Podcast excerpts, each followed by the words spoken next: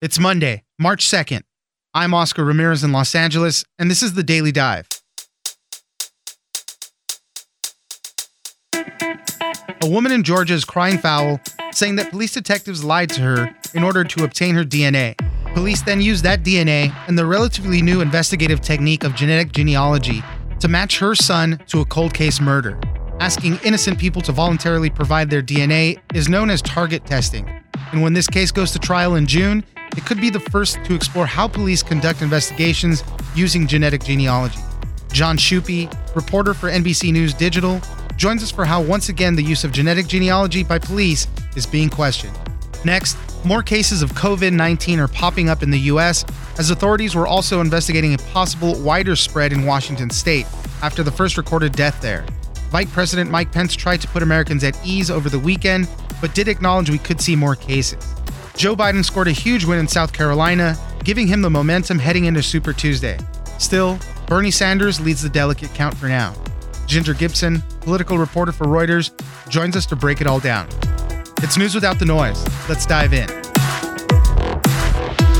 And they said they had reason to believe because they'd been doing some research on DNA and building a family tree using genetic genealogy that the deceased person was somehow related to Miss Holmes or Mr. Holmes, and they asked for the DNA. And thinking that and wondering about any distant relatives who she had in Orlando and had lost touch with, Eleanor Holmes said yes and gave the DNA, thinking that's what it was going to be used for. Joining us now is Jon Schuppe, reporter at NBC News Digital. Thanks for joining us, Jon. My pleasure. We're going to talk about another story that's involved in this whole genetic genealogy using DNA to map out genetic family trees in the hope to solve uh, a lot of cold cases and crimes, murders, sexual assaults. This method has been used in a lot of these different scenarios. This latest story, Jon, that you wrote about concerns Eleanor Holmes and her son, Benjamin Holmes Jr basically police went up to her and they said hey we need your help in solving a crime. Somebody that might have been murdered in her family. Can we obtain some of your dna and then days later her son was arrested and charged with murder. And uh, eleanor and her family felt like they had been lied to that the police obtained their dna under false pretenses. Jon tell us a little bit about this story. Well what's interesting about this is there's been so much as you mentioned attention on genetic genealogy and the very large impact it has and a lot of amazing results that this technique that's only only really two years old has had. Hundreds of cases have been solved, old rapes and murders, like you said, but there hasn't been a lot of scrutiny about how these investigations are performed. Only three of the cases have gone to trial. Some of them not even really getting to into how it's used. And what I sought to do in this story was to shine a little light upon one aspect of how they collect this DNA.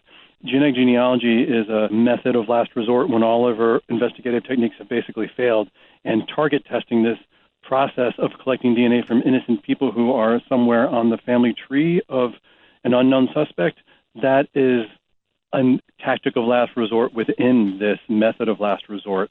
And the story seeks to raise some questions about at one point is it not okay to take people's DNA voluntarily, especially if you're doing it under, like you said, false pretenses? So, what happened in the case of Eleanor Holmes when detectives showed up to her house and asked her for some DNA?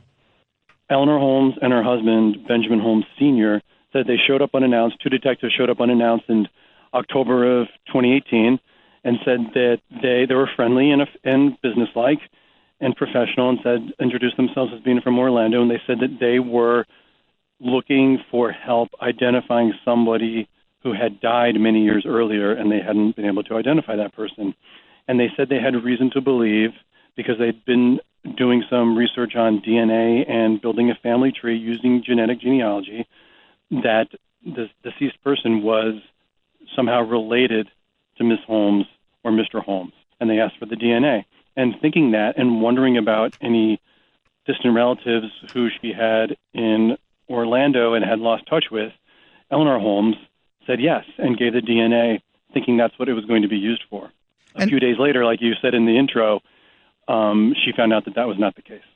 And why were they suspected? I mean, why did they go up to Eleanor Holmes? Obviously, they had already tried this method. They were already had some leads. And I guess this goes into the question, you know, why would they go through this tactic of trying to obtain her DNA if they already had a suspect that could have possibly been their son? Why didn't they trail him? Why didn't they get a discarded Coke can or something and obtain the DNA that way? Why did they go through the family? That's a really good question. Um, target testing is a pretty standard tactic within genetic genealogy to fill in gaps when you need one to find this unknown suspect who left DNA at the crime scene. And the real question is how far do you go? How aggressive are you in using it? And I think this this example of using asking Eleanor Holmes for her DNA is an example of using it up until the very end of an investigation. So in retrospect, we now know from court filings that before they approached Eleanor Holmes, they suspected that it was someone very closely related, probably a child of Eleanor Holmes. But for some reason, and police have not explained this to me, they felt they needed to get her DNA to be sure. And so that last, she was the last piece in a lot of voluntary DNA collections that occurred in this case, more than a dozen, closer to 15. And Eleanor Holmes provided that last piece of genetic breadcrumb, if you will, that said, okay, we know now, now that we have her DNA, that it's either it's one of her two sons. They had even obtained DNA samples from Eleanor's sister and aunt. So they were hot on the trail there. And just to be clear, police are allowed to mislead people to obtain certain evidence. Obtaining DNA is a little bit different. I think they have to uh, have uh, informed consent at least to have that. But as we keep talking about, this kind of blurs the line if we're fudging some of the facts to be able to get the DNA. So after they had the DNA and they said, okay, it is one of her sons possibly. They focused on the two sons that they had. I think Reginald was one of them, and then Benjamin Holmes Jr. And then, kind of how I described at the beginning, they tailed him. They obtained something from him. I think he discarded a cigar and a beer. And then that's when they matched that DNA finally. Correct. That's how all these cases end ultimately, is collecting an actual single source DNA sample from the person they're targeting and matching it to that original crime scene DNA. And even going a step further, like they did in Benjamin Holmes Jr.'s case, which is to actually get then another sort of more pure sample through court order to make sure that it is a match. Um, I will. I want to say something about what you just said before too. It is illegal, and courts have ruled repeatedly for police to obtain evidence through deception, and DNA is no exception to that. But I think what this case shows is technology and the power of DNA to tell about what our genetic makeup is has become so more so much more powerful that I think cases like this are causing legal minds and ethical minds to want to rethink what how far police can go. And this leads us really for a slight look into the future. You know, we're talking about this case and how it kind of resolved to this end, but Benjamin Holmes Jr. maintains his innocence. He's pleaded not guilty in this. There's a trial scheduled for June, and this could be the first time to explore how police conduct these types of investigations if the defense wants to throw that out there, maybe try to exclude some of this DNA evidence. Yeah, the lawyer Jerry Gurley, who represents Benjamin Holmes Jr., um, told me that he is exploring ways to try to get the DNA evidence thrown out. That would not be unusual for a good defense attorney to do. But he also acknowledged to me that the deception aspect of collecting the DNA probably isn't something that he can do because there really is no law and there's plenty of case law saying that it is proper. So he's looking for other avenues, and that's why I brought up that there are legal minds and for instance, as I mentioned in the article, the ACLU wanting to bring new challenges to that the ability of police to obtain DNA in covert ways. Jon Schuppe, reporter at NBC News Digital, thank you very much for joining us. Thank you. It was my pleasure. Thank you.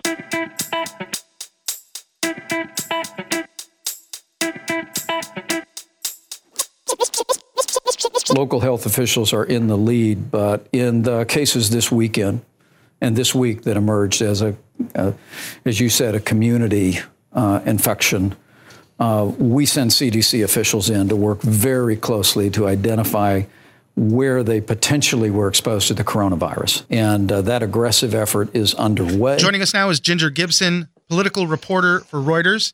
Thanks for joining us, Ginger. Thanks for having me. The COVID 19 coronavirus continues to take the world by storm. There's new cases that were reported here in the United States. There's an Illinois health worker, a Rhode Island tourist, two Washington state men in their 60s. And this is all after somebody in Washington state was the first recorded death in the United States. A lot of people have been turning to the administration for a proper response. The president has been kind of uh, taking some heat. He put Vice President Mike Pence in charge of the federal response. But Ginger, tell us how this has been playing out for them.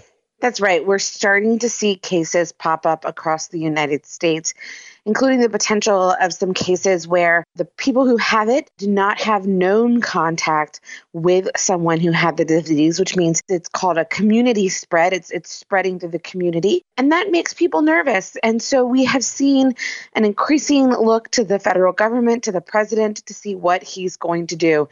And you're right, the president has taken a lot of heat, in part because of the messaging around his response. We see the government sort of doing its thing, doing what we would expect it to be doing at this time the CDC putting out warnings, uh, giving people guidance, tracking these cases, the NIH trying to work on developing treatments and even potentially a vaccine down the road.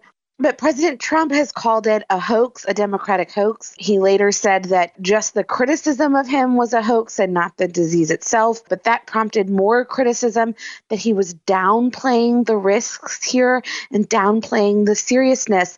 And we're seeing what I think is the president expressing some frustration that the stock market fell the largest amount it's fallen since the 2008 financial crisis.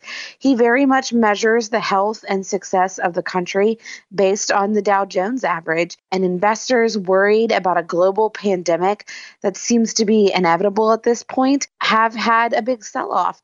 President Trump wanted to try to stop that, but instead maybe stoked some concerns by trying to continue to insist that it was no big deal.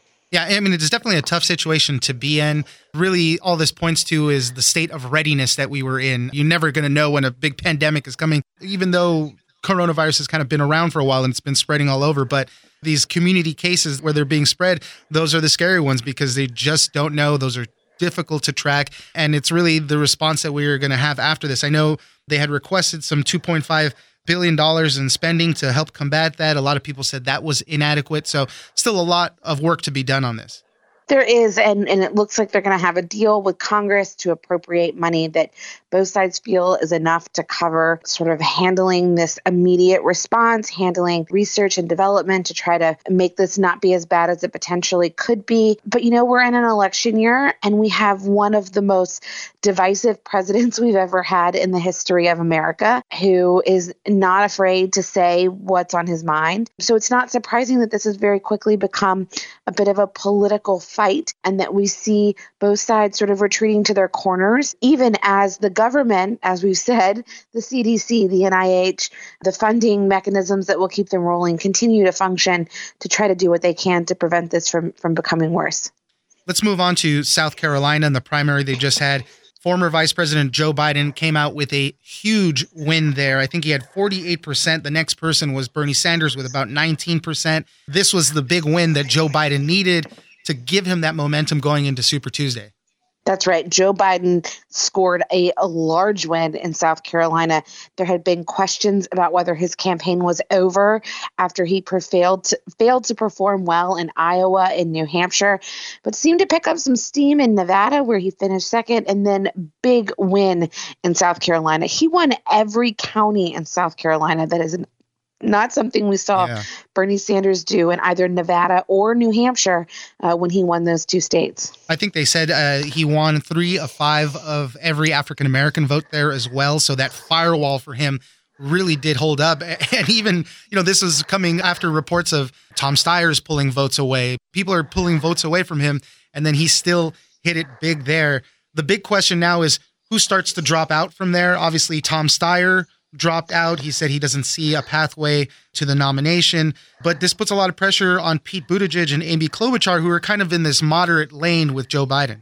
That's right. Both Pete Buttigieg and Amy Klobuchar spoke after the results came in on Saturday night, and neither said they would be dropping out. But there was reports Saturday night and Sunday morning that Pete Buttigieg was studying his path forward, looking to see what path he had. We're in a very narrow window that primary on Saturday, Super Tuesday, only a few days later. But a candidate withdrawing can help someone that they might, their supporters might be voting for instead. And so it's not Tuesday yet. We could still see a change, but that seems unlikely. These candidates have already campaigned in these states. They've already spent money in these states. It's not going to cost them anything to keep going for two more days. But I would be surprised if we get to Wednesday or Thursday without the field narrowing, maybe even potentially a good deal after Super Tuesday. It's always been all about the delegates, but even more a sense of urgency to claim a larger number of delegates with the win in South Carolina. Joe Biden came pretty close to Bernie Sanders, but he's still well behind him. And you go to Super Tuesday in the big states of California and Texas, Bernie Sanders is polling better than Joe Biden. So it's still going to be tough to get that number of delegates. That's right. So Sunday afternoon, still waiting on some of the delegates to be awarded in South Carolina, but Joe Biden at 51, Bernie Sanders at 56. That's very close together. But when you look ahead, as you mentioned, there are more than 200 delegates available in Texas. There are 415 delegates available in California. Bernie Sanders leads in the polls in both of those states. And I've seen estimates where Bernie Sanders could end up with two or 300 more delegates than Joe Biden, given the ability to win delegates in those two big states. We had polls a year ago that had Joe Biden winning California, so it's not impossible for him to surge back. And if you look at the polls in South Carolina, they really moved a lot at the very end it went from an almost tie after the New Hampshire primary to a week later seeing Joe Biden win by by 20 points. I mean, that's more than 20 points. That's a big shift yeah. in a little bit of time. And so we we could see polling in these places where right now Sanders is leading, that people, we're seeing in polls too, is people making up their minds at the last minute. Could be a lot of movement in either direction as we approach Super, Super Tuesday. You mentioned how the polls were really close until the very end. There, a lot of people are pointing to Congressman uh, James Clyburn, who really kind of gave that endorsement to former Vice President Joe Biden and really pushed him over the edge, at least with the African American support. And a lot of people, you know, a lot of, a lot of times people say, "Oh, nobody cares who endorses who," but in this case, it seemed to have really mattered it does seem to have moved the needle a lot for Joe Biden. Clyburn is a very well respected politician in the state of South Carolina. Voters listen to them. Our exit polls told us that his endorsement was a factor in a number of people's decision making. And look, we've seen in the last 24 hours, right before South Carolina, and maybe 48 hours into the Sunday afterwards, other politicians coming forward and endorsing Joe Biden. Senator Kaine in Virginia. We've seen a number of other Bobby Scott, a House member of Virginia. That's a that's a Super Tuesday state, um, some other uh, politicians, current and former, across the state, and those those endorsements can make a last minute deal, especially if uh, those endorsers, as we saw Tim Kaine doing on Saturday, quickly hit the road and start campaigning for him. Um, they can sway minds among voters in their own states. The last question I wanted to talk about real quick was just the Trump administration got two big blows to them with regards to immigration. Judges ruled that the administration's wait in Mexico plan wouldn't be able to go through although hours later they put a pause on that uh, just because they need a they have so many working parts in place already. But they said that the migrant protection protocols was invalid on this front. So that's another issue for the trump administration to have to handle that's right. The Trump administration has been trying to keep migrants from coming across the border. We also, getting back to our first topic, heard President Trump suggest he could shut the border down to keep the spread of disease, uh, particularly the the border between the U.S. and Mexico. Even though there are more cases of coronavirus in Canada than there are in Mexico, but this is a front that he's going to continue to fight on. He wants that border to not have anyone coming across, including migrants, which the court said uh, are entitled when seeking refugee to, refuge to come into the country.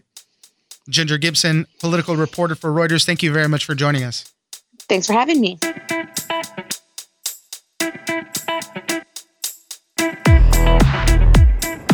That's it for today.